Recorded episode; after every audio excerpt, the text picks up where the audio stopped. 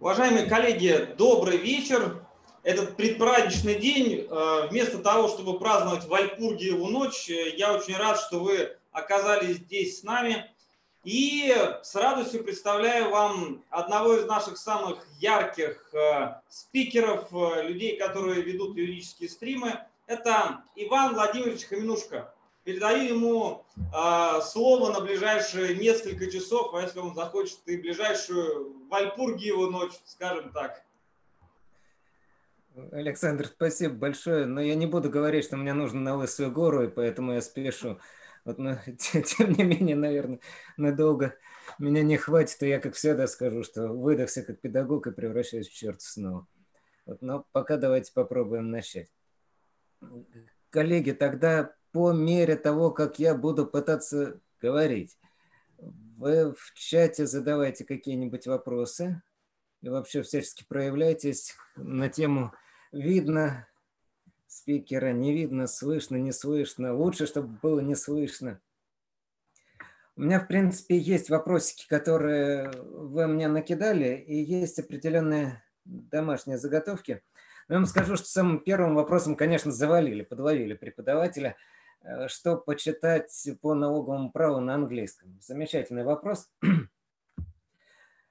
Но тут бы на русском успеть что-нибудь почитать. На английском на самом деле ничего не посоветую. За советом, что почитать на английском, лучше сходить все-таки, наверное, э, к, к Артемию Ему, потому что он учился у нас за рубежом и лучше подскажет, он просто обязан знать источники на английском языке. Поэтому я вам по-прежнему рекомендую наш кирпич, наше налоговое право под редакцией Пепеляева. И по ссылочкам вы там разойдетесь. Правда, там ссылочки опять будут на литературу переведены. А как всегда, по, посоветую, если у вас есть возможность читать на английском языке, то есть знание языка и достаточное время, то посмотрите, э, Мюррей Ротбард «Власть и рынок». Она вышла, переведенная на русский язык, но перевод здесь несколько убивает смысл местами. Там, когда понимаешь, о чем человек пишет, более или менее ясно. Вот, рекомендую почитать Ротбарда в оригинале, соответственно, попробуйте, а я вам буду завидовать. Хайка почитайте, опять же, в оригинале. И э, Джона Лока найдите, начните с Лока. Но если еще федералиста найдете, то вообще будет замечательно.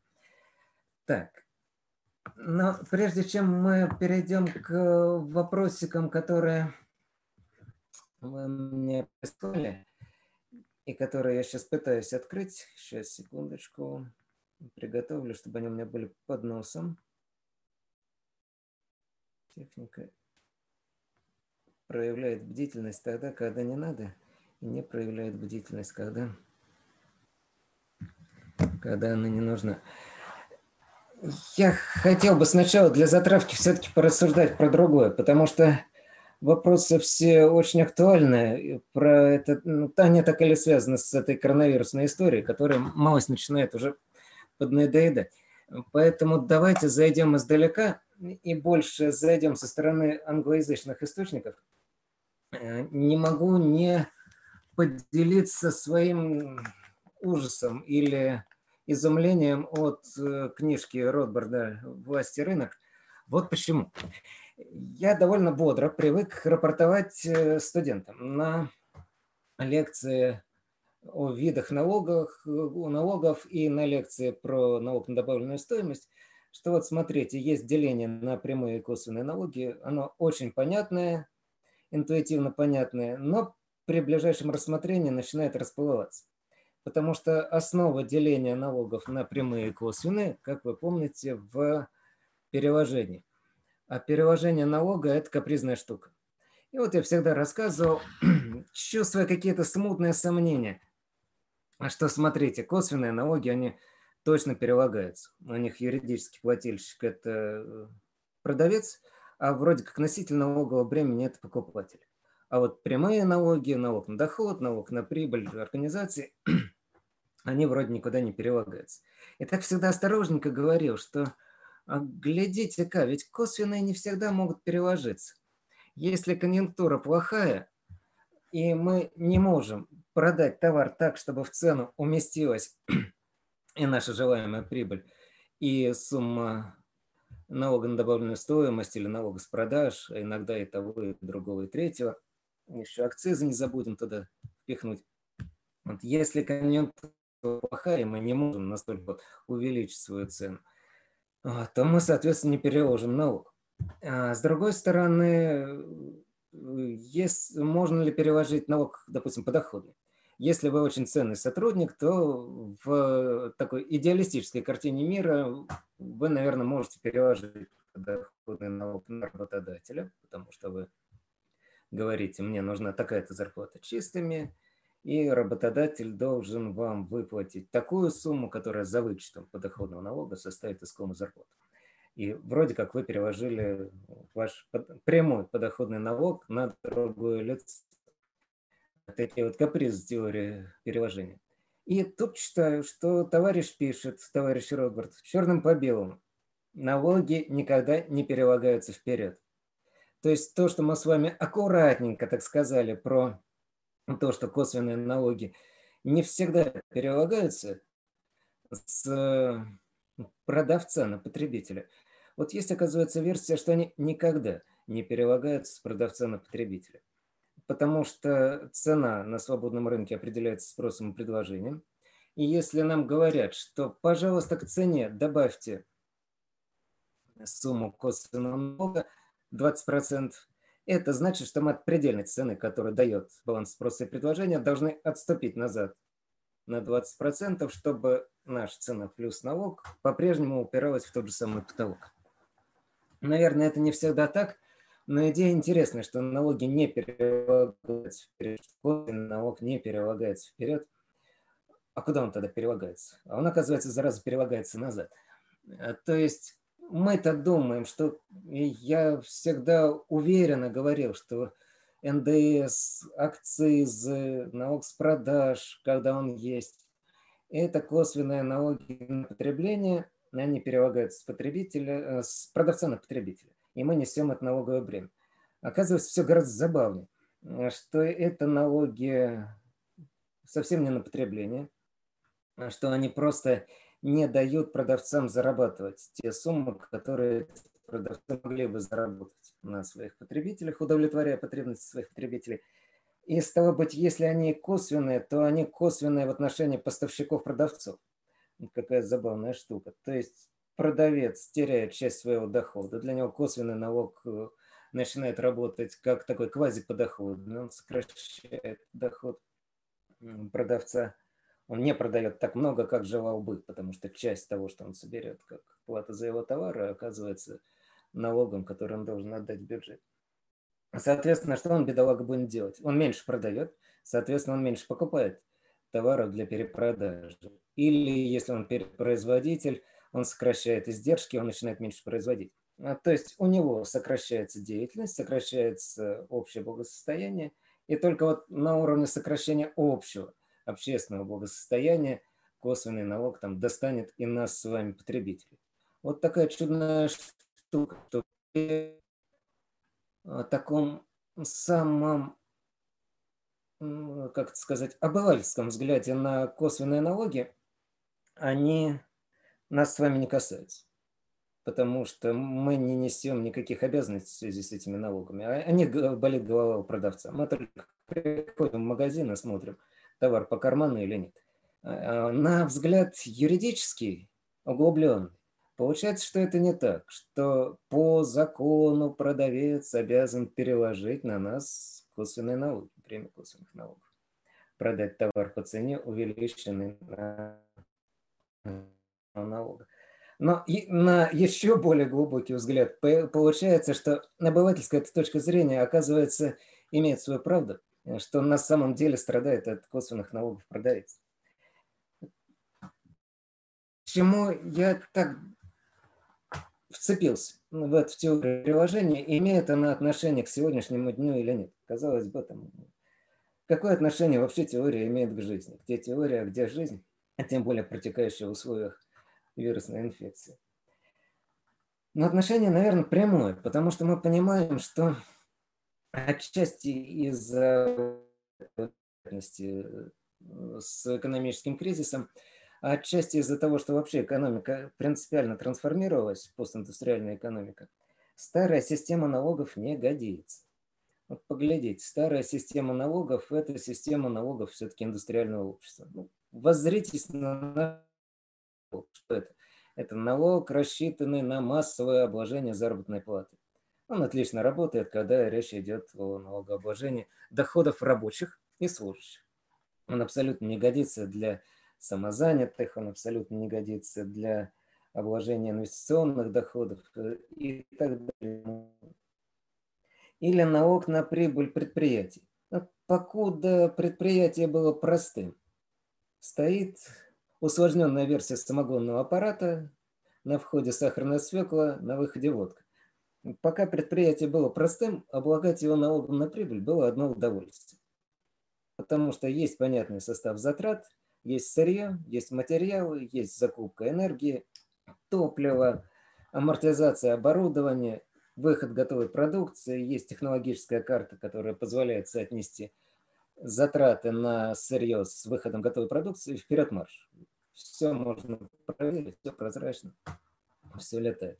Но с тем же подходом, с которым вы легко обложите деятельность самогонного аппарата под названием спиртозавод, вы вряд ли сможете обложить деятельность IT-компании. И уж тем более вы с таким подходом не сможете обложить деятельность корпорации, которая в глобальном масштабе совершает продажи через интернет. Вот здесь наш налог на прибыль начинает пробуксовывать, потому что он просто не видит такие ситуации и искренне не понимает, что с ними делать.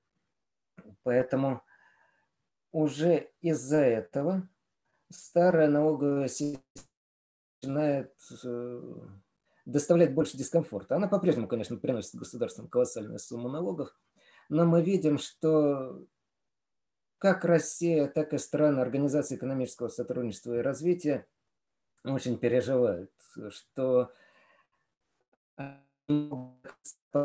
как правильно поделить между собой налоговую базу вот этих новых компаний, которые больше не привязаны к цехам, к станкам, к земле, ни к чему не привязаны. А что-то с ними надо делать. И возникает запрос на какие-то новые идеи в налогообложении – это довольно опасный момент, а, потому что это время экспериментов. Мы, конечно, помним присказку Стругацких, что эксперимент есть эксперимент, но не хотелось бы стать жертвами этого эксперимента. Вот и здесь надо быть аккуратным, потому что кто-нибудь там вдруг ему приходит в голову светлая идея, что ну, очевидно, налог на прибыль прогорел, корпоративный налог на прибыль прогорел. А давайте заменим корпоративный налог на прибыль исключительно налогообложением доходов физических лиц. Ну, может быть, а давайте. Может, давайте, может, нельзя.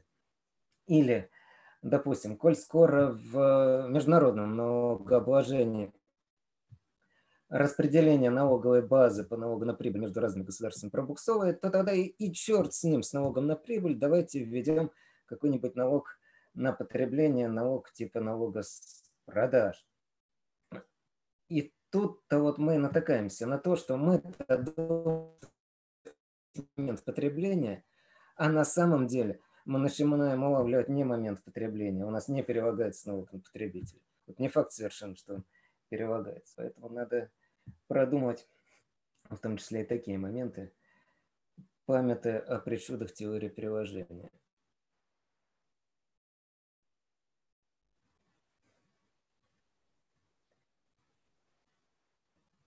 Так, вот хорошенькие вопросы идут. Сейчас мы до них доберемся. Вопросы хорошие.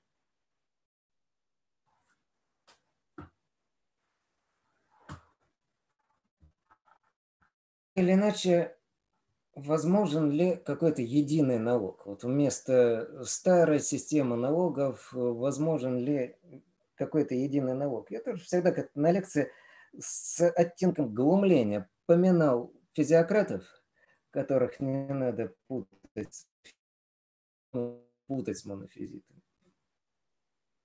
И говорил, что, ну вот, смотрите, теория единого налога провалилась, потому что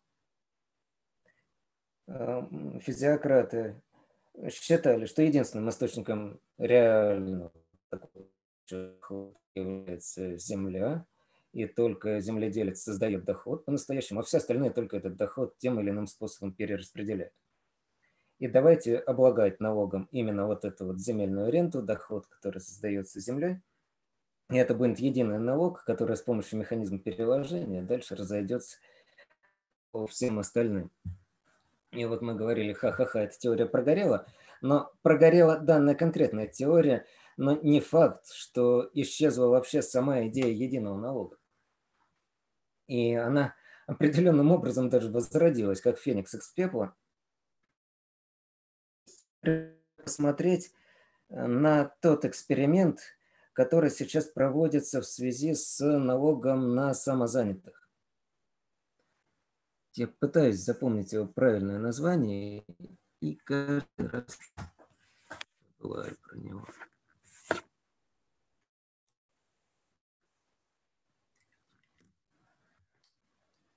налог на профессиональную деятельность. Специальный налоговый режим, но как ни крути, как его ни назови, это все-таки отдельный налог. Да, он специальный налоговый режим, потому что он для людей, выбравших его, отчасти заменяет собой налог на доходы физических лиц и налог на добавленную стоимость. Если человек ведет несложную предпринимательскую деятельность, не прибегая к наемному труду, то он тогда самозанятый может перейти на уплату налога на профессиональную деятельность. А хитрость этого налога в чем? Что он как раз и пытается выступить как такой очень простой в администрировании единый налог. И может быть на основе этого эксперимента что-то получится еще и с более далеко идущими последствиями. Ведь там интересен не столько сам налог на самозанятых, сколько интересен механизм его исчисления и уплаты. Мы привыкли, что либо налоговый агент удерживает налог, э, и у налогоплательщика голова ни о чем не болит. Вот у него налоговый агент при получении зарплаты, при выплате зарплаты удержал сумму подоходного налога. И налогоплательщику ни о чем думать не надо. Он вроде как номинально остается юридически обязанным лицом, но на самом деле за него все сделал налоговый агент. Либо другой вариант, когда налогоплательщику надо помнить о том, что он налогоплательщик, когда его заставляют, ему дают зарплату чистыми, чтобы он подержал эти денежки в руках. Потом, когда проходит финансовый год, налогоплательщик должен тоже ручками своими составить очень сложную налоговую декларацию, посчитать сумму налога к оплате, а он свою зарплату тоже потратил. Ему откуда-то эти деньги надо взять, либо сберечь, либо занять либо потратить часть текущей зарплаты на погашение налоговой обязанности. И тогда налогоплательщик, делая все это руками, сам, на своей шкуре начинает чувствовать уплату налога. И вот есть доктрина, что тем самым, тем самым налогоплательщик превращается в гражданина, потому что он, он просто видит физически этот момент, как он отдает деньги на содержание государства. Не какая-то абстрактная, что вот у меня зарплата такая-то, но я ее получаю за минусом налогов. А прямо вот взял и отдал. И чувствует этот момент. Но в налоге на самозанятых появляется совершенно э, третий момент. Кадастровый способ уплаты налога, то, что мы называем в нашей теории, то есть налог считают налоговые органы. От налогоплательщика опять не требуется особо приходить в сознание. Он себе продает только через программку «Мой налог». И в этом моем налоге фиксируются все его продажи, налоговый орган потом присылает ему платежку. Налоговому органу даже не надо быть человеком. Ему достаточно просто быть. А, то есть бездушная программа совершенно спокойно отщепляет кусочек э, денег налогоплательщика и передает их в бюджет.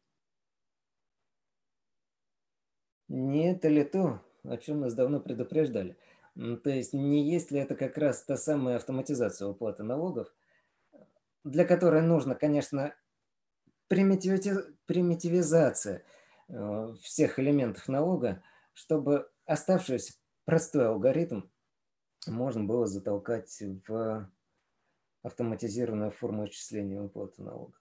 Поэтому приглядитесь. Он вроде такой простой, но первые млекопитающие, они тоже были очень забавными, мелкими зверушками. И сложные, хитро устроенные динозавры смотрели на первых млекопитающих с искренним презрением, не понимая, что это за мыши суетятся у них между когтей. Но потом эти мышки динозавров-то и скушали. Поэтому приглядитесь, там много всего интересного. Поглядим, как этот эксперимент будет работать. С фискальной точки зрения, мне кажется, он как раз интереса особого не представляет, потому что там много денег не соберешь наших самозанятых. Ага, давайте-ка вот в чате посмотрим вопросы. Вопрос такой. Недавно было выступление руководителя ФНС, который сказал, что обязанность по уплате налогов наступает 6 мая. Есть ли Э, практика ссылки на выступление, например, в суде ты ссылаешься на выступление какого-то высокого чиновника, или в проверке, можно ли признать за такими высказываниями правовой эффект. Угу.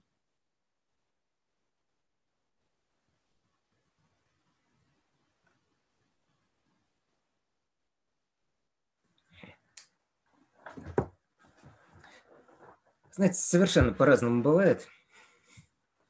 Если дело хорошее, и налогоплательщик э, прав, дело юридически красивое, хорошее, то, конечно, удачно подобранная ссылка на цитату из руководителя ФНС, когда говоришь, вот, вот же, сам же ваш руководитель э, говорит, что надо было делать так. Это что ж вы нашего налогоплательщика мучаете? Тогда правильная ссылка может качнуть весы Фемиды при одном ключевом условии. У вас есть правая позиция, весы Фемиды качаются, и вы можете...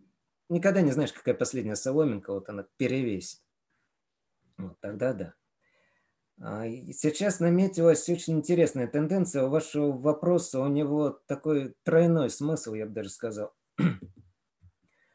Смотрите-ка, Э, исполнительная власть, даже когда хочет помочь налогоплательщику, такое редко, но бывает, не может ему слишком сильно помочь, потому что во всех остальных случаях действует конституционное правило, очень мощное, что налоги устанавливаются только законом.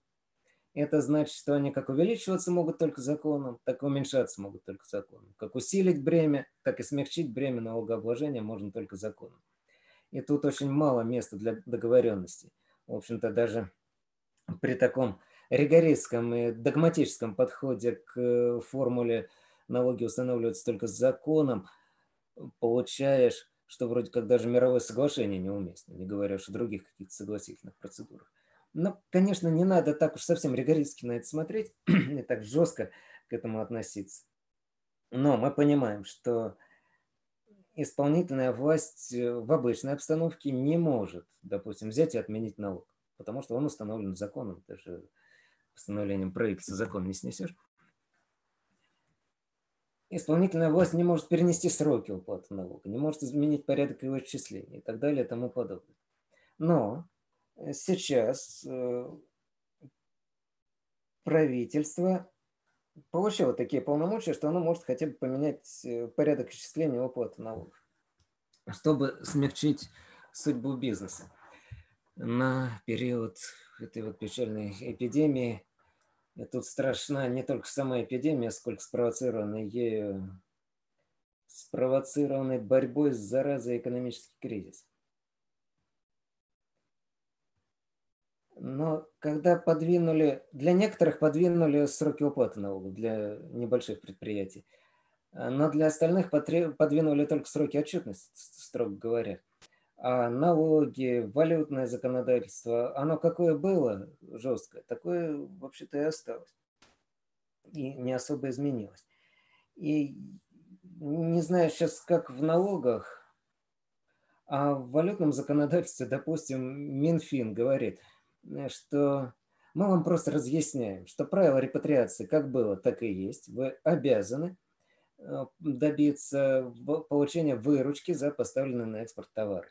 Или если вы заплатили аванс, вы обязаны добиться поставки товара. Ну вот мы в Минфине считаем, что если неисполнение контракта вашим контрагентам вызвана ситуацией с коронавирусом, то тогда вы можете попробовать сослаться на это обстоятельство как на форс-мажор, и тогда это может быть признано как обстоятельство, исключающее вашу вину. А может быть не признано, а может быть признано. То есть мы видим, что возникают э, попытки вроде как с одной стороны немножечко помочь э, участникам публично-правовых отношений, налоговых или валютных, а с другой стороны попытки такие робкие, однобокие, думаю, что да, э, когда новый налог или квазиналоговый сбор устанавливается, то иной раз он аж на третьем чтении подсаживается, приживляется в какой-то другой совершенно закон и со свистом изменения в налоговое законодательство проходит. А вот когда надо повернуть эту телегу вспять и смягчить налоговое законодательство, то мы видим, что вдруг законодатель проявляет непреклонность, э, получается, что не так-то просто изменить налоговое законодательство, и приходится устраивать такие обходные маневры, когда Минфин говорит, ну вот здесь вот, может быть, вы вот на это сошлетесь, мы вам так подсказываем, сошлитесь-ка на обстоятельства непреодолимой силы или на форс-мажор, а мы посмотрим, согласится с этим или нет. Или говорят, ну вот э, вы посчитайте налоги попозже, может быть, вам от этого будет чуть легче. Но платить их, платить их все равно вовремя. Как физикам ведь тоже подвинули срок подачи декларации, а срок платы не подвинули. Ну, замечательно, хорошо. Я сначала заплачу, потом посчитаю, мне от этого будет гораздо легче.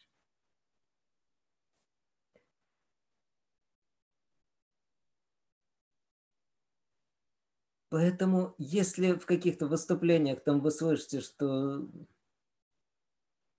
ну да, на мелкие прегрешения, там посмотрим сквозь пальцы или проверки будут проводиться реже. Ну, не особо верьте. Не, нет, у них юридической силы, конечно, нет у таких комментариев. Они могут немножко помочь, если вы в принципе вот оседлали такую волну из правовых аргументов, вы поймали резонанс вот этих вот правовых аргументов. Тогда еще один с той же частотой аргумент, он будет полезен. Но на одном просто выступлении руководителя, даже если оно очень вашу пользу, вы далеко не уедете. Так, вот еще вопросик славный. Опровергните или подтвердите утверждение, что бюджет страны формируется не за счет налогов граждан, а за счет налогов с крупных компаний и экспортных пошлин на нефть и прочие углеводороды. Смотря какой бюджет это на самом деле история успеха нашей финансовой системы. Мы вот не очень любим хвалить нашу финансовую систему, а довольно часто ее надо хвалить, и вспоминать о ней мы будем с нежностью, когда ее не станет. Хорошая была финансовая система. Глядите, как, смотря какой бюджет. Если ваш вопрос про Российскую Федерацию, то у нас три уровня бюджетной системы. А дальше начинаются хитрости. Налог на доходы физических лиц платится в региональные бюджеты. Причем он расщепляется между региональными и местными бюджетами. Но при этом налог на доходы физических лиц – это федеральный, потому, по той простой причине, что он устанавливается федеральным законом и действует одинаково на всей территории Российской Федерации наш налог на доходы физических лиц – это очень успешный налог, потому что ему предшествовал подоходный налог с физических лиц образца 1991 года с прогрессивной шкалой ставок. И прогрессивная шкала ставок довольно быстренько заканчивалась на 45%. Сама по себе прогрессивная шкала ставок может быть не так страшна, как ее малюют – но для того, чтобы она работала, нужно задать э, градацию ставок, нужно задать э, разряды налоговой базы, какой доход считается низким и облагается по маленькой ставке, какой доход считается средним, облагается по средней ставке, какой доход считается большим, а какой вообще сверхдоходом и облагается по максимальной ставке. Чтобы эти разряды задать, их надо в чем-то измерить надо доход как-то измерить. Если его измерить в рублях, то вы в законе записывать в рублях, в абсолютных суммах, эти разряды. Ну, допустим, первое 30 тысяч рублей годового дохода будет у нас не облагаться. Все, что больше 30 тысяч, но до 100 тысяч, будет облагаться по ставке, допустим, 10% от 100 тысяч до 200, и далее будет по ставке 20 и так далее, и так далее по нарастающей. Расписали эти тысячи и соответствующие им проценты. Но мы с вами живем счастливой жизнью в условиях инфляции 6-8%, судя по всему, она действительно очень низкая. Не похожа даже на двузначную. А вот в 90-е годы, когда была прогрессивная шкала ставок – Инфляция измерялась э, даже не двузначными цифрами. Это было не 10, не 15, не 20 процентов. Это было 10 тысяч процентов в год. Поэтому любая попытка записать э, разряды налоговой базы в абсолютных цифрах была обречена на провал. Потому что как только мы написали, какой доход сегодня считается сверхдоходом, завтра это сдача при покупке мороженого.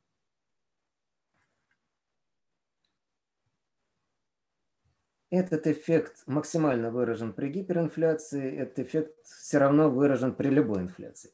А современных денежных систем без инфляции, пожалуй, что практически не бывает, у них там свои начинаются заскоки. Небольшая инфляция все-таки должна быть.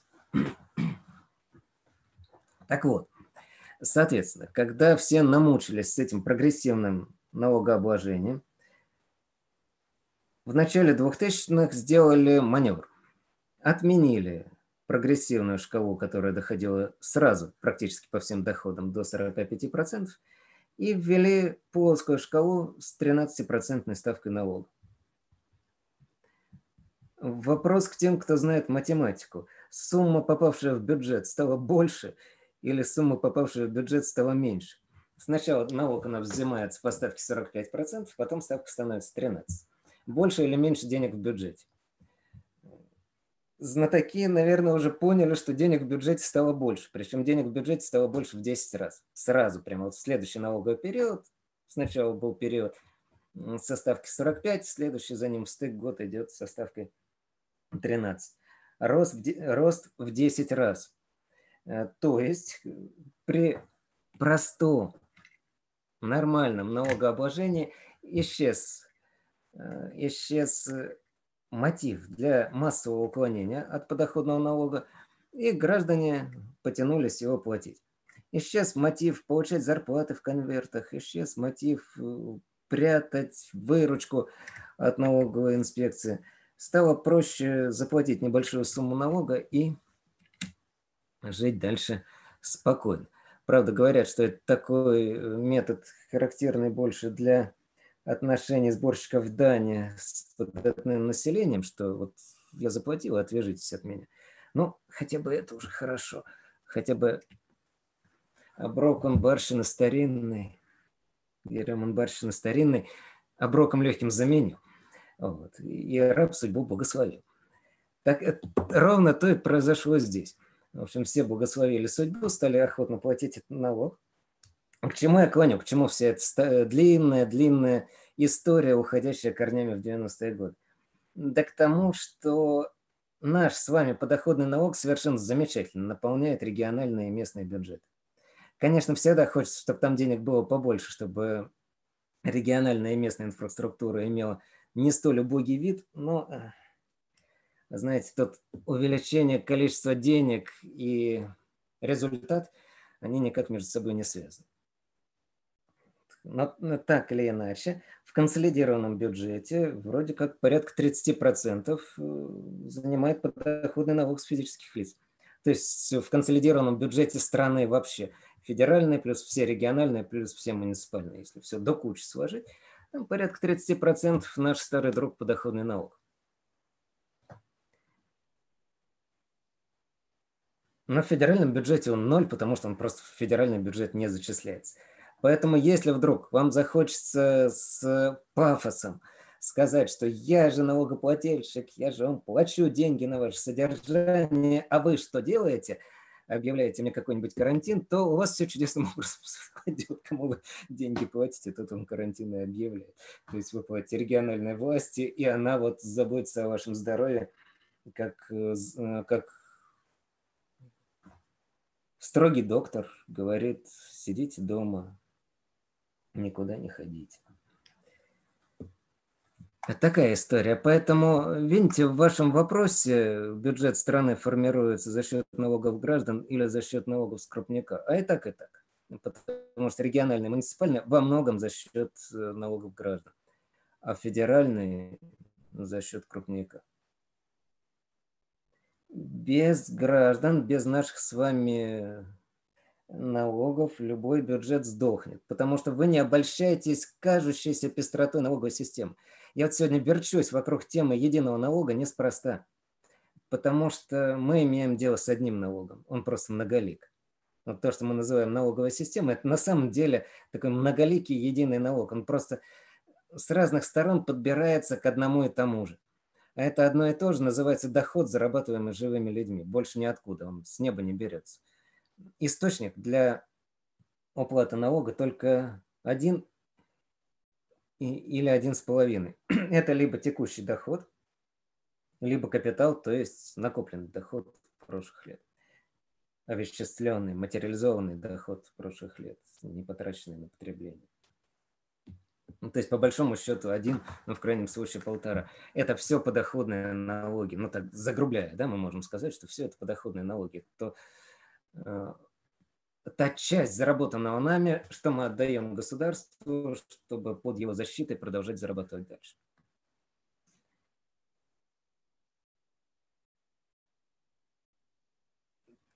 Так. Давайте на секундочку отойду от текущей ленты вопросов и вернусь к тем вопросам, которые пришли немножко заранее, и будем прыгать туда-сюда. Сейчас только расколдую свой телефон, чтобы на нем подсмотреть вопросы, не загасив экран с конференции. Я как-то старушка, которая жгла на антресолях керосиновую лампу, не верю в это электричество. Боюсь, что куда-нибудь не туда ткнешь, и, и все провалится.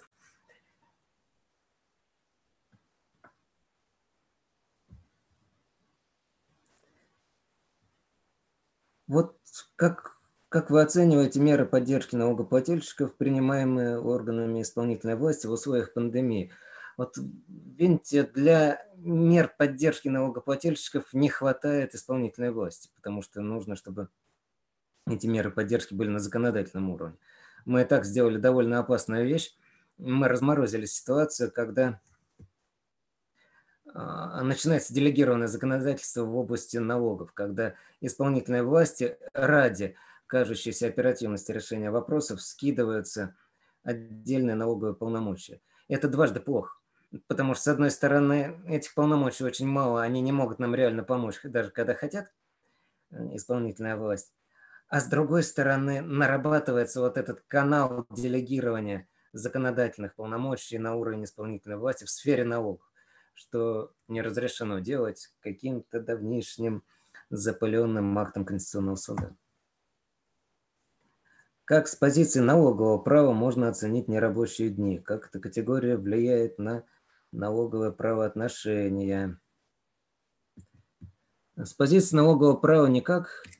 Я думаю, что э, фигуру рабочей колхозницы только на ВДНХ – в связи с перепрофилированием ВДНХ тоже придется переименовать, и будет она теперь называться «Выходной и нерабочая». Я пока вот не, не врубился в этот вопрос. Нерабочие дни, как эта категория влияет на налоговое правоотношение. Да никак. Вы либо зарабатываете в этот момент и платите подоходник, либо не зарабатываете. Ну, соответственно, тогда не платите подоходник. И впору рассказать анекдот про четные и нечетные дни, но не тот, о котором мы подумали, не про академиков, а который был в реальной жизни. Вы правы, задавая этот вопрос, потому что где-то эта штука выстрелит, мы не знаем как. А что день и не выходной, и не рабочий, а вот какой-то нерабочий. А, а история была чертовски забавная и поучительная. Она показывает, что нужно все-таки относиться к термину, потому что люди не делены всеведением и просчитать, как та или иная конструкция потом скомбинируется со своими соседями по праву, эти же правовые нормы живут своей жизнью. Прочитать все эти последствия не всегда получается у авторов законопроектов, хотя, наверное, они всегда пытаются.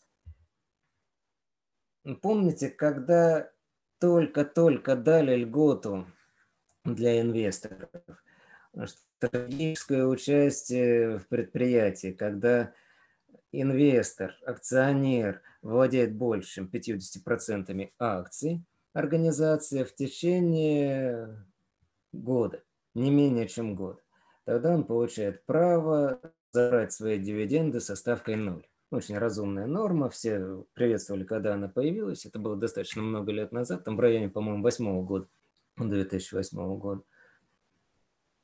Ну и возникла задачка прописать вот этот год. И написали в течение 365 дней.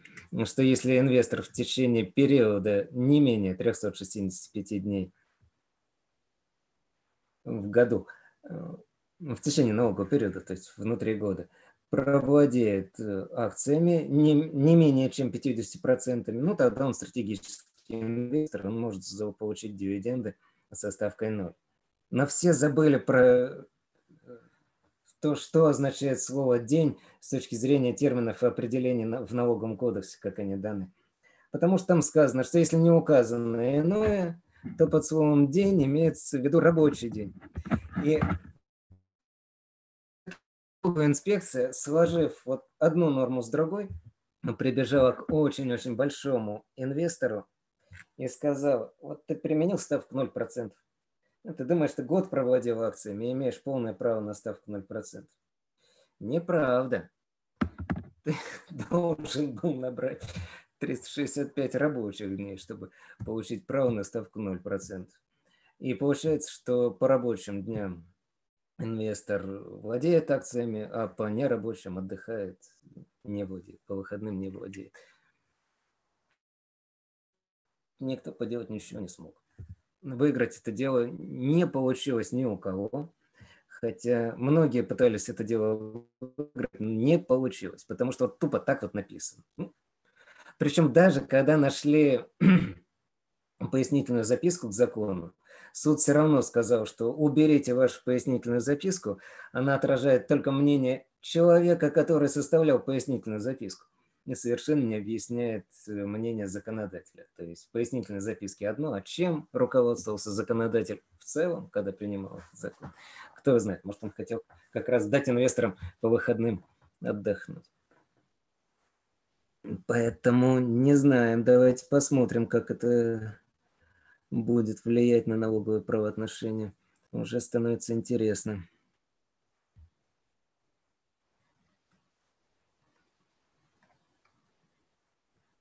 Так.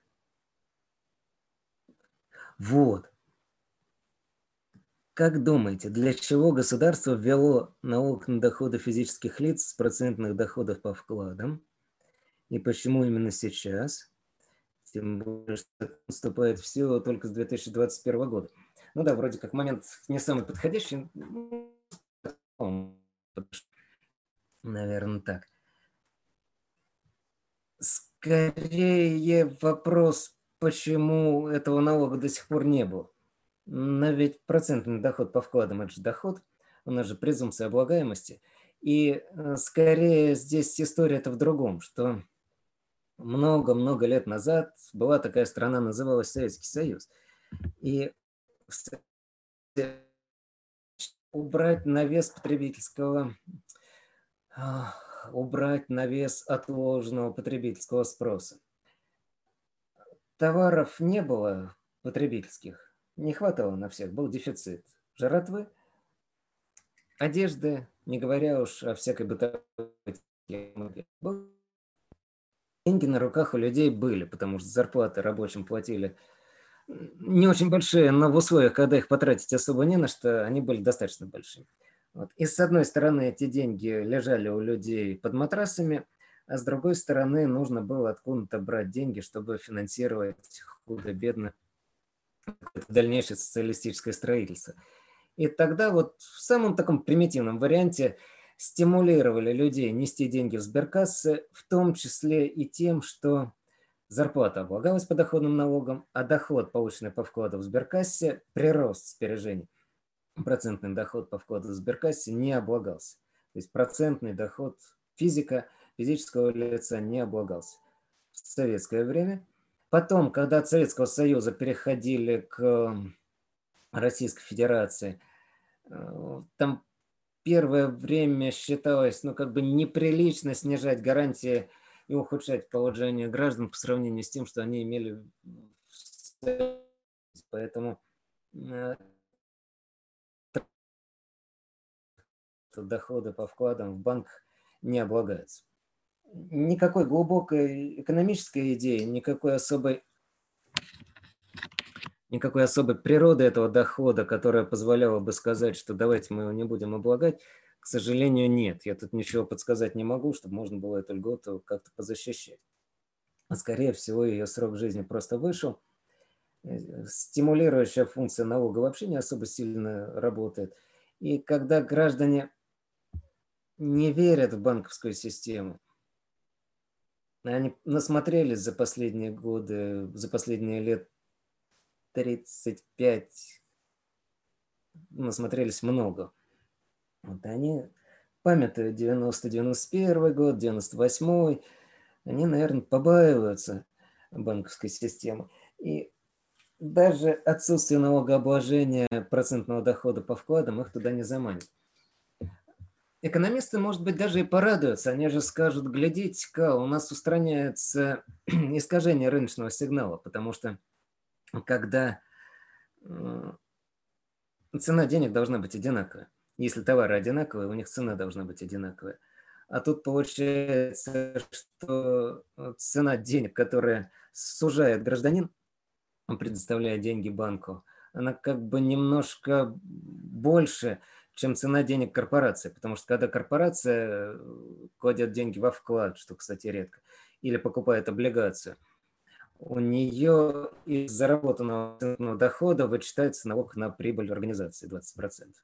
А когда физик дает деньги банку, у него не вычитается налог. Поэтому даже если ставки номинальные будут равны, то корпорация заработает на одну пятую часть меньше. Вот и дальше начинаются всякие пертурбации, как эти ставки выравниваются. Вот, но вроде как это выравнивание будет происходить проще, если налогообложение будет плюс-минус таким, сопоставимо одинаково. 13% там, 20% там. Угрызли одинаково номинальную процентную ставку, эффективная процентная ставка у всех получилась одинаковая. То есть, наверное, просто плюнули пытаться стимулировать физиков э, нести деньги в банки. Все равно не несут. Вообще, лично я не очень верю в стимулирующие функции налогов. Вот дестимулирующая функция налогов, она видна хорошо. С помощью налогов загубить какую-то деятельность можно довольно быстро. Вы же учились, проходили историю отечественного государства и права, историю Отечества и прочую историю. И прекрасно помните, как сворачивали новую экономическую политику НЭП когда вводились сверхналоги на частный сектор, и вся пропаганда глумилась над несчастным частником и говорили, вот ха-ха-ха, конкуренции не выдержал с советской индустрией. А он, бедолага, не то что конкуренции не выдержал, а у него сверхналог. А в советской индустрии сверхналога нет. Поэтому дестимулирующая функция есть, стимулирующая как-то слабо верится. Можно подвести лошадку к воде, невозможно заставить лошадку пить.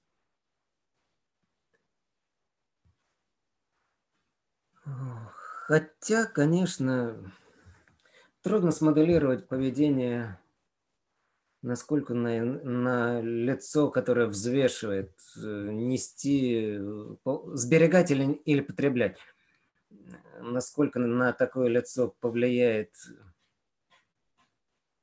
то, что теперь его сбережения будут облагаться подоходным налогом, ну, изменится соотношение между потреблением и сбережением. Ну и что с того? Нам с вами, как юристам, от этого не холодно, не жарко на самом деле.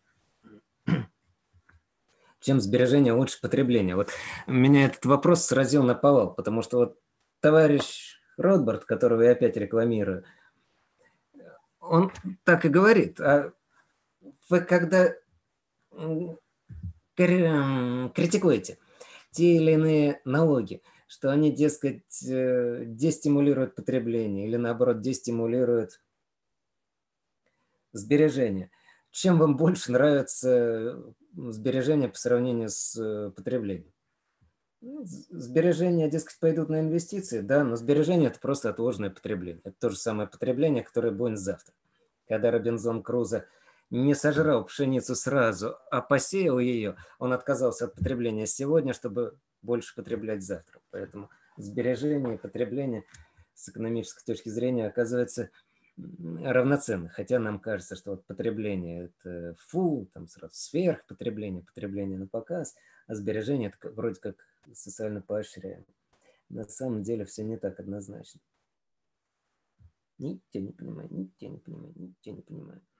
Вот, поэтому если мы меньше будем стимулировать сбережения Ничего, наверное, слишком сильно не изменится.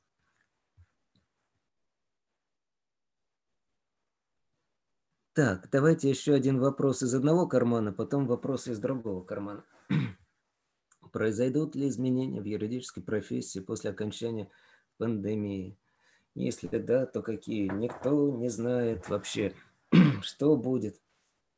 А, еще до всякой пандемии любил я шуточку, что профессия юриста похожа на профессию гробовщика, что, в общем-то, нам, нам рады примерно так же всегда. Вот, и эта конкуренция продолжается. Поэтому посмотрим, произойдут ли изменения.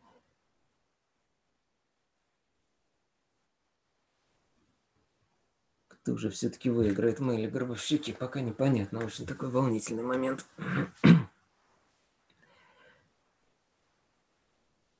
Но если всерьез, то, наверное, произойдут, потому что стало ясно, что удаленная работа возможна. Потому что никто никуда не делся, все работают нормально, что юристу, в общем-то, не нужен цех, юристу нужна голова.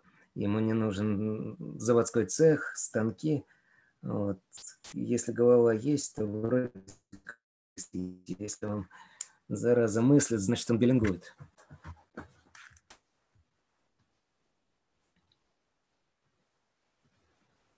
И это означает некоторое сокращение издержек. Так, еще вопросик из этого кармана. Как вы проводите самоизоляцию? Ну, в общем-то, так же, как и до. Э, самоизоляция ничего абсолютно не поменялось. Мне так как-то повезло, что я не очень много тратил времени на дорогу, поэтому у меня относительный выигрыш во времени не вели где-то полчаса в день. Поэтому я не чувствую на себе этого вот мощного эффекта, который появился у многих, когда они перестали терять там 2-3 часа времени на дорогу. А, я же говорил, на что-нибудь нажмешь и вылетишь.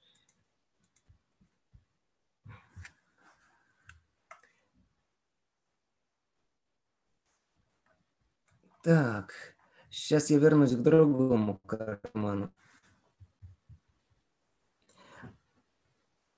И вытекающий из шестого вопроса седьмой, как повлиял режим нерабочих дней на вашу работу, продолжает ли офис работать дистанционно? Да, я о чем и говорю, что если какие-то изменения в профессии произойдут, то это вот понимание, что работа требует обязательно сидения в одном помещении технически что это можно делать совершенно спокойно на удаленке. Вот, потому что все офисы всех юридических фирм, по-моему, благополучно работают на удаленке. И одними из первых перестроились под новую ситуацию. Там бывают некоторые моменты, потому что, смотрите, мы-то к этому были готовы давно, потому что ну, 21 век на дворе, конечно, никто с бумажками не сидел. Электронный документооборот давно у всех есть. А не все клиенты были к этому готовы, потому что допустим, вам провести налоговый аудит. Вам для этого надо поработать с документами. Если у клиента электронный документооборот, никаких проблем. Берете и проводите. Если у клиента пока еще был бумажный документооборот, то кто-то должен рискнуть здоровьем у клиента, выйти в офис, который закрыт на карантине, отсканировать эти документы и прислать. Не всегда это возможно. Поэтому да здравствует электронный документооборот. Ненавидимый всеми искренне по многим причинам. Вот. Да здравствует электронный документооборот, видимо.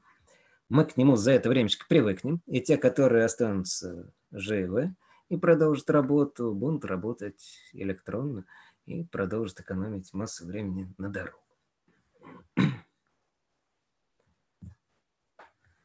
Так, а вот теперь давайте из другого кармана. Как я справляюсь с курсовыми работами и дипломами? Я выражаю благодарность всем, кто опоздал со сдачей диплома или курсовой, потому что тем самым вы немножко меня разгрузили – точно так же, как карантин способствует снижению нагрузки на больницы, точно так же ваше опоздание с курсовыми немножко способствует снижению нагрузки на преподавателя на факультете. Вообще стало шикарно, потому что получаешь все в электронном виде, э, никакой вот этой вот бумаги, никакого сожаления о том, что лес, леса не губятся – Раньше читаешь курсовую и думаешь, целое большое дерево погибло ради этого нетленного труда. Сам такие адские курсовые писал. Вот, теперь все в электронной форме. Очень удобно, ведь согласитесь, когда ты тут же моментально пишешь свои комментарии, не коля-моля на полях, когда к тебе студенты потом приходят. Иван Владимирович, вот вы здесь накалякали что-то на полях, а что вы имели в виду? Тут пишешь в режиме правок комментариев сразу все, что хочешь сказать, потом стираешь, пишешь. Все то же самое. Чуть более понятно. И вперед марш.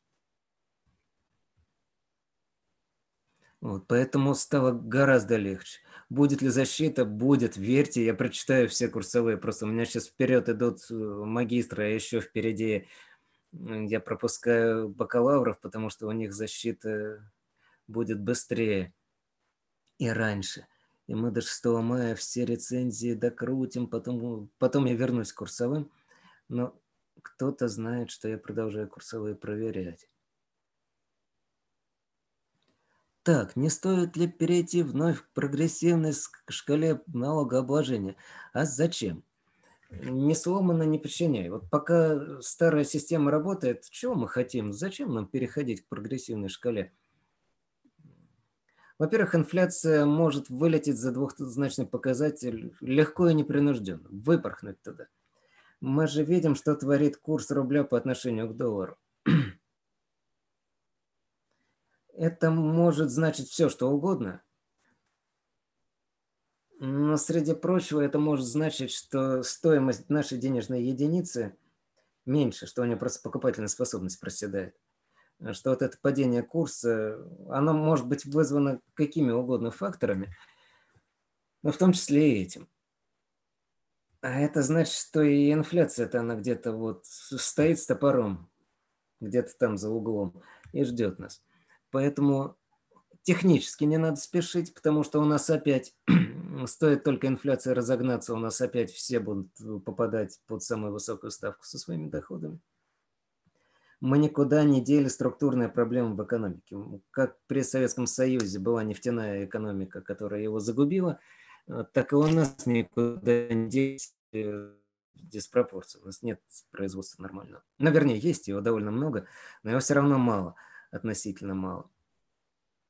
Поэтому мы не застрахованы от прыжков инфляции, от всяких неприятностей – и технически не надо вводить прогрессивную шкалу, потому что мы все загремим, кто хоть что-то получает. Мы все загремим под максимальную ставку. А во-вторых, э, есть очень хорошая доктрина, которая гласит вот что. Если у нас задача стоит распределительная, направить часть дохода, национального дохода на общегосударственные, на общенациональные нужды, на государственные нужды, на общественные нужды. Для этого вполне хватает налога с плоской ставкой.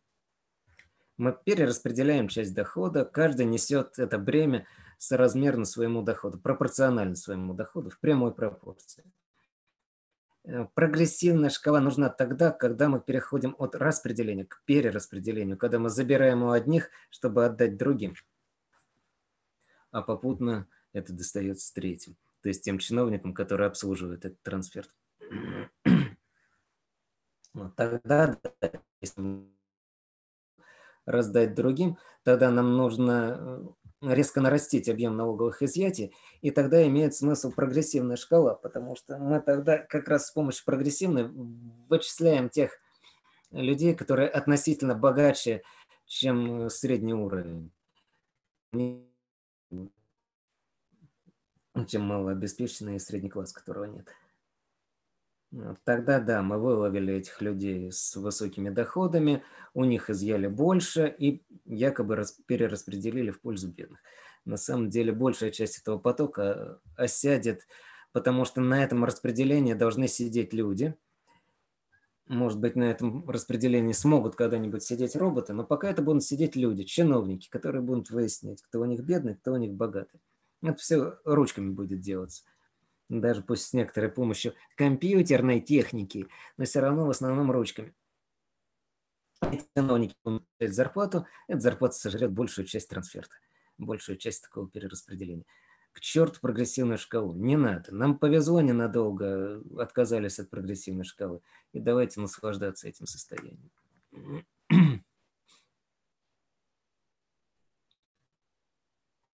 Так, славненько. Ну, вот конкуренция между вопросом, который мне нравится, почему нельзя ставить только НДС, и вопросом, который нужно ответить, почему мало, мало стажеров. Угу. Слушайте, друзья мои, набор стажеров пострадает, давайте будем откровенны. Вот. Не будем приукрашать ситуацию, ситуация дерьмовая для трудоустройства, для прохождения практики, для стажировок.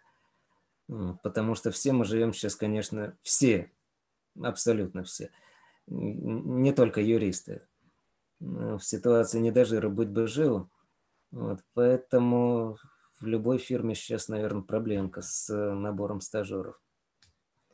Это будет какое-то время, пока идет кризис. Потом это очень быстро.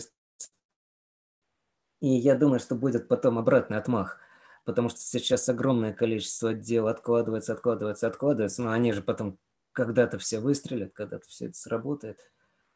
Поэтому сейчас надо просто набраться терпения. Мы сидим вот в этой ситуации неопределенности, пока вот дана команда стоп-машина в основном во всех отраслях. И мы, юристы, на, на себе, на своей шкуре это тоже начинаем чувствовать, пусть с некоторым лагом. Так, и не только в Пепеляев малое число стажеров там становится потом юристами, попадает в штат. А Пепеляев группа просто в этом смысле стала такой же, как любая большая международная юридическая или аудиторская фирма. Сейчас я кота выпущу, чтобы здесь не мяукал.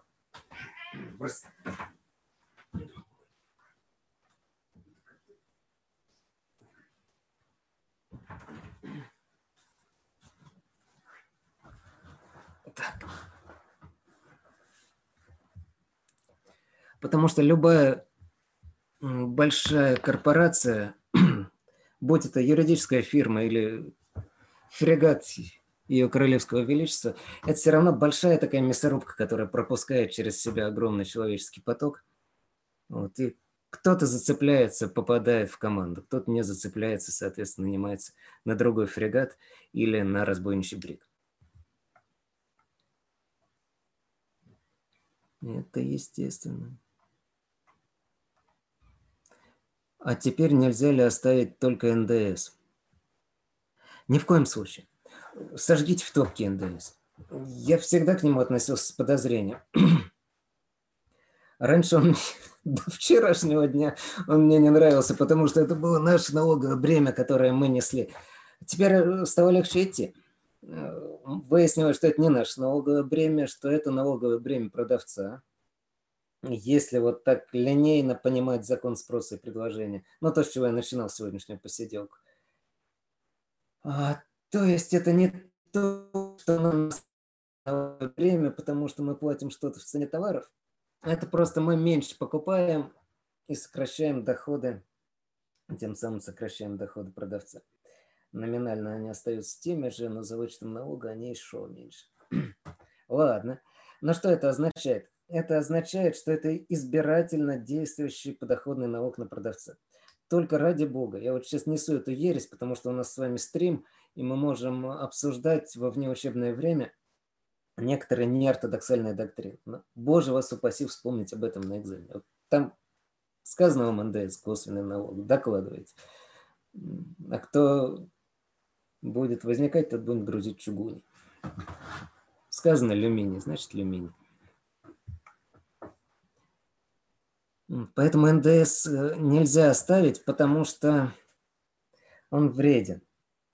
Он вреден. Раньше считали, что он вреден, потому что он дестимулирует потребление, что это налог на потребление, такой классический налог на потребление. Вот, и поэтому он замедляет экономику немножечко. А вот есть версия, что он еще может быть при каких-то обстоятельствах рассмотрен не как налог на потребление, а как избирательно действующий налог на доходы отдельных продавцов. Тех продавцов, которые работают с потребителем. Черт его знает. Интересно, надо осмыслить на самом деле эту идею.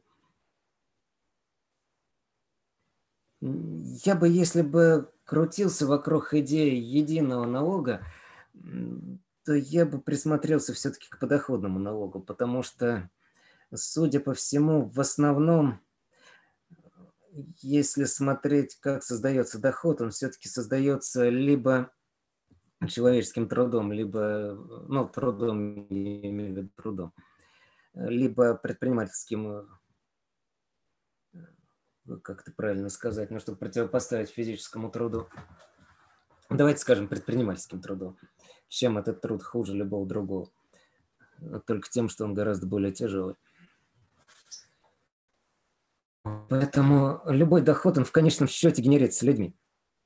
Когда лошадь пашет, она создает доход не потому, что лошадь пашет, а потому, что ее запряг, запряг человек и показывает ей, что делать, в каком направлении тащить плуг. Поэтому имеет смысл присмотреться к подоходному налогу. Понятно, что много всяких «но» вокруг этого. Так. Посоветуйте художественные книги. Давайте для передышки немножко финишировать, махните мне клетчатым флагом, чтобы я не проскочил финиш, а то можно так отвечать на вопросы. Так, посоветуйте художественные книги, которые стоит прочитать студенту. Нет, давайте мы этот вопрос пошире поставим, потому что это на самом деле вопрос поставите. Вы ставите вопрос про, как это называется, про состав учебной программы. И должно ли в учебной программе быть больше практических курсов или теоретических? Вот на самом деле я хочу прочитать ваш вопрос про билетристику именно таким путем. Потому что вам не хватает ни билетристики, вам не хватает глубокой теории, вам не хватает философии, у вас тяга, у вас, понимаете, овладение отраслевыми дисциплинами вызывает тягу к теоретическому, к философскому осмыслению всего этого происходящего. Вы говорите, а вот это хорошо или плохо, когда начинается выравнивание налогообложения процентных доходов в самый неподходящий момент времени. На уровне юридической отраслевой науки вы ответа не найдете, потому что ответ он этажом где-то выше, двумя этажами выше. На уровне философии права где-то там он живет. Поэтому на самом деле наши попытки читать художественную литературу – это попытки там найти того, что в художественной литературе, скорее всего, нет, найти там философию. И философию права в том числе.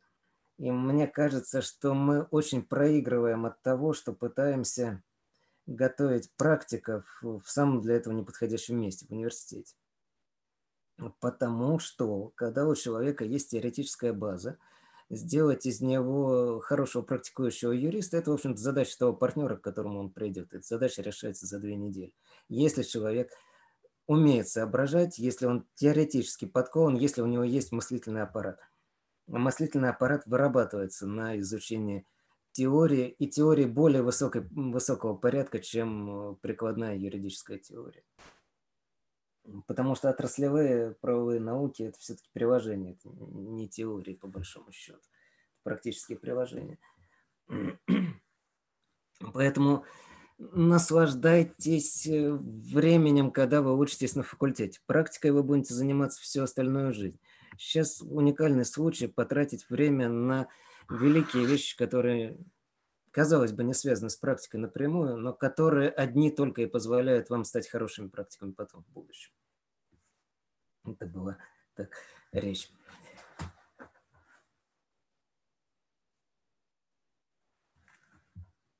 Конечно, я от философии плююсь, потому что, когда мне говорят философия, я вспоминаю марксистско-ленинскую теорию, которой нас пичкали, начинаю плеваться. Я от экономики, особенно в ее политэкономическом изводе, тоже плююсь, потому что когда нам говорили экономика, нам доставали опять тот же самый марксизм-ленинизм и вдалбливали, вдалбливали, вдалбливали. Но это же не отменяет того, что нормальные философские конструкции есть, их лучше бы знать. Иначе мы не очень понимаем вообще, ну, то есть глупо пытаться э, же, кто учится на факультете, все прекрасно понимают, что глупо пытаться зазубривать текущее состояние законодательства. Вот те нормы, которые записаны так, как они записаны сейчас, потому что закон подвижен, он постоянно меняется, это такая река. Нельзя открыть один и тот же налоговый кодекс дважды. А закрыл, его успели поменять за это время. А поэтому мы с вами учим право. Мы пытаемся за изменчивым текущим состоянием закона в конкретном историческом периоде видеть какие-то неизменные закономерности, правовые закономерности и связи между нормами. То есть тем самым мы по большому счету занимаемся философией права. Мы пытаемся понять, почему оно так отрегулировано, а не по-другому. Почему налогообложение бывает только такое? Почему вот налог можно устанавливать законом и нельзя устанавливать актом исполнительной власти? Это же вопрос очень глубокий. Дальше нас уводит на теорию государства, на теорию взаимоотношений государства и личности, а дальше мы с вами добрешимся до того, с чего это мы вообще взялись заботиться о личности. Надо заботиться о личности, не надо, есть бессмертная душа, нет бессмертной души. Чего они заботятся, если там бессмертной души нет? Вот, у нас все правовая конструкция Поэтому приходится нам с вами лезть в философию, а мы, сколько я понимаю, в основном массе своей ее не любим. Ни я, ни вы. Если кто-то любит философию, то можете тихонько где-нибудь сказать об этом науке философии.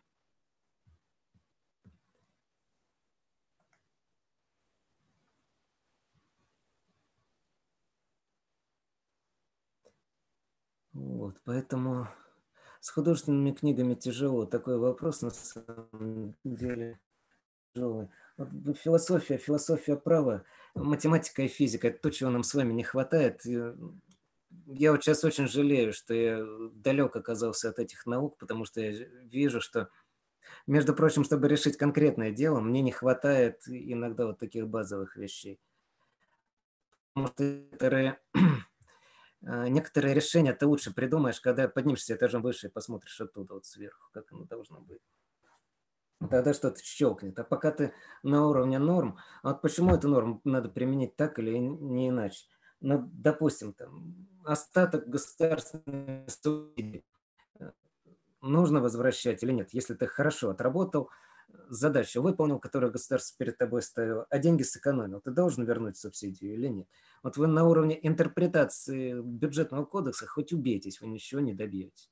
Вы будете ходить кругами.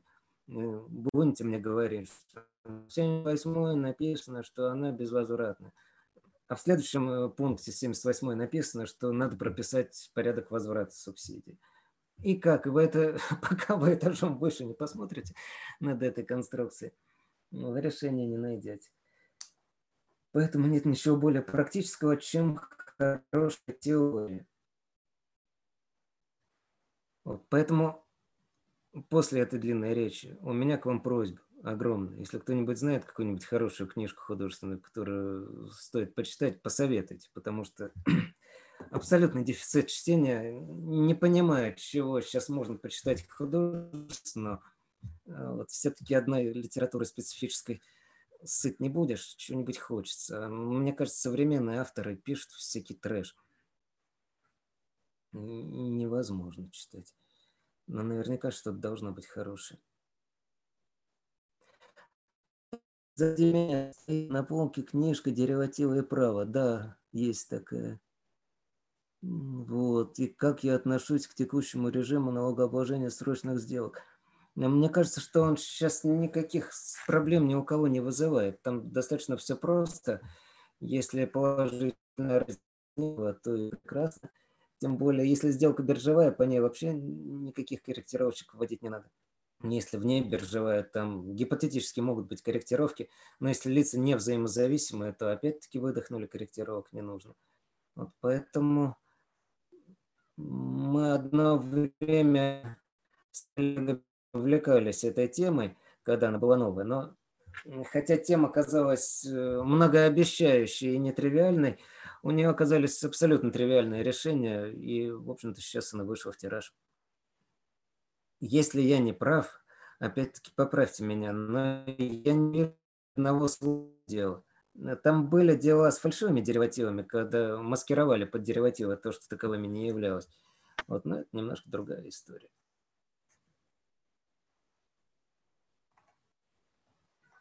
Так, сейчас. А теперь давайте вернемся к другому.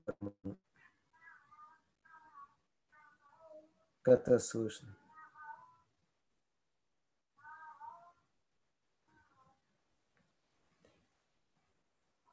Так. Вот видите, какие отрасли экономики будут затронуты нерабочими. Мы пока с вами, наверное, можем сказать, какие не будут затронуты, если такие есть вообще. Интересно, есть хоть одна отрасль, которая не будет затронута? Вот это вопрос, конечно, из серии грустных таких, э, когда мы все дружно будем говорить, не знаем, не знаем, не знаем. Ха, мы с вами говорили, ой, батюшки, неопределенность содержания нормы, неопределенность там в том, всем. Вот сейчас мы увидели настоящую, классную неопределенность, настоящую, вот, махровую неопределенность, какая она должна быть. Когда вообще ничего не понятно, что завтра будет. Ну, это здорово, это настоящая неопределенность. Наслаждайтесь, когда еще такое будет. Так, вот мораторий на банкротство, не скажу, рационально было вводить мораторий на банкротство – а, и не поступит ли сотни заявлений потом, когда их будут тяжело переваривать. Но переваривать все равно. Сейчас технически же невозможно. Суд же сейчас не соберется и не будет слушать это дело. Поэтому... Но, но я до конца, как не специалист в банкротстве, не знаю. Это вот к Юле Литовцеву, к нашему партнеру в Пепеляев групп, это к ней с таким вопросом. А вот мне, на самом деле, этот вопрос понятнее, потому что я тогда переключусь опять в преподавательский модус.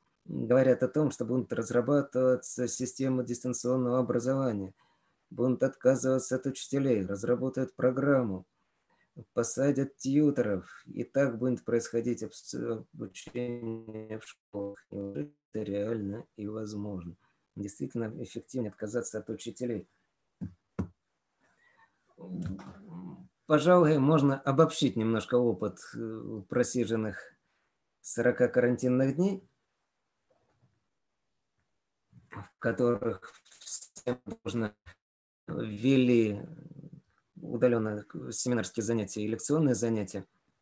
Интересный опыт, и для университета он неплох, пожалуй, как такой запасной или аварийный вариант, э, вполне себе рабочий. Рабочий ли он для более начальных ступеней образования, непонятно. И непонятно, годится ли он совсем для университета. Есть, конечно, опасения, что у нас просто выбора не будет. Что людей друг к другу подпускать уже нельзя будет никогда.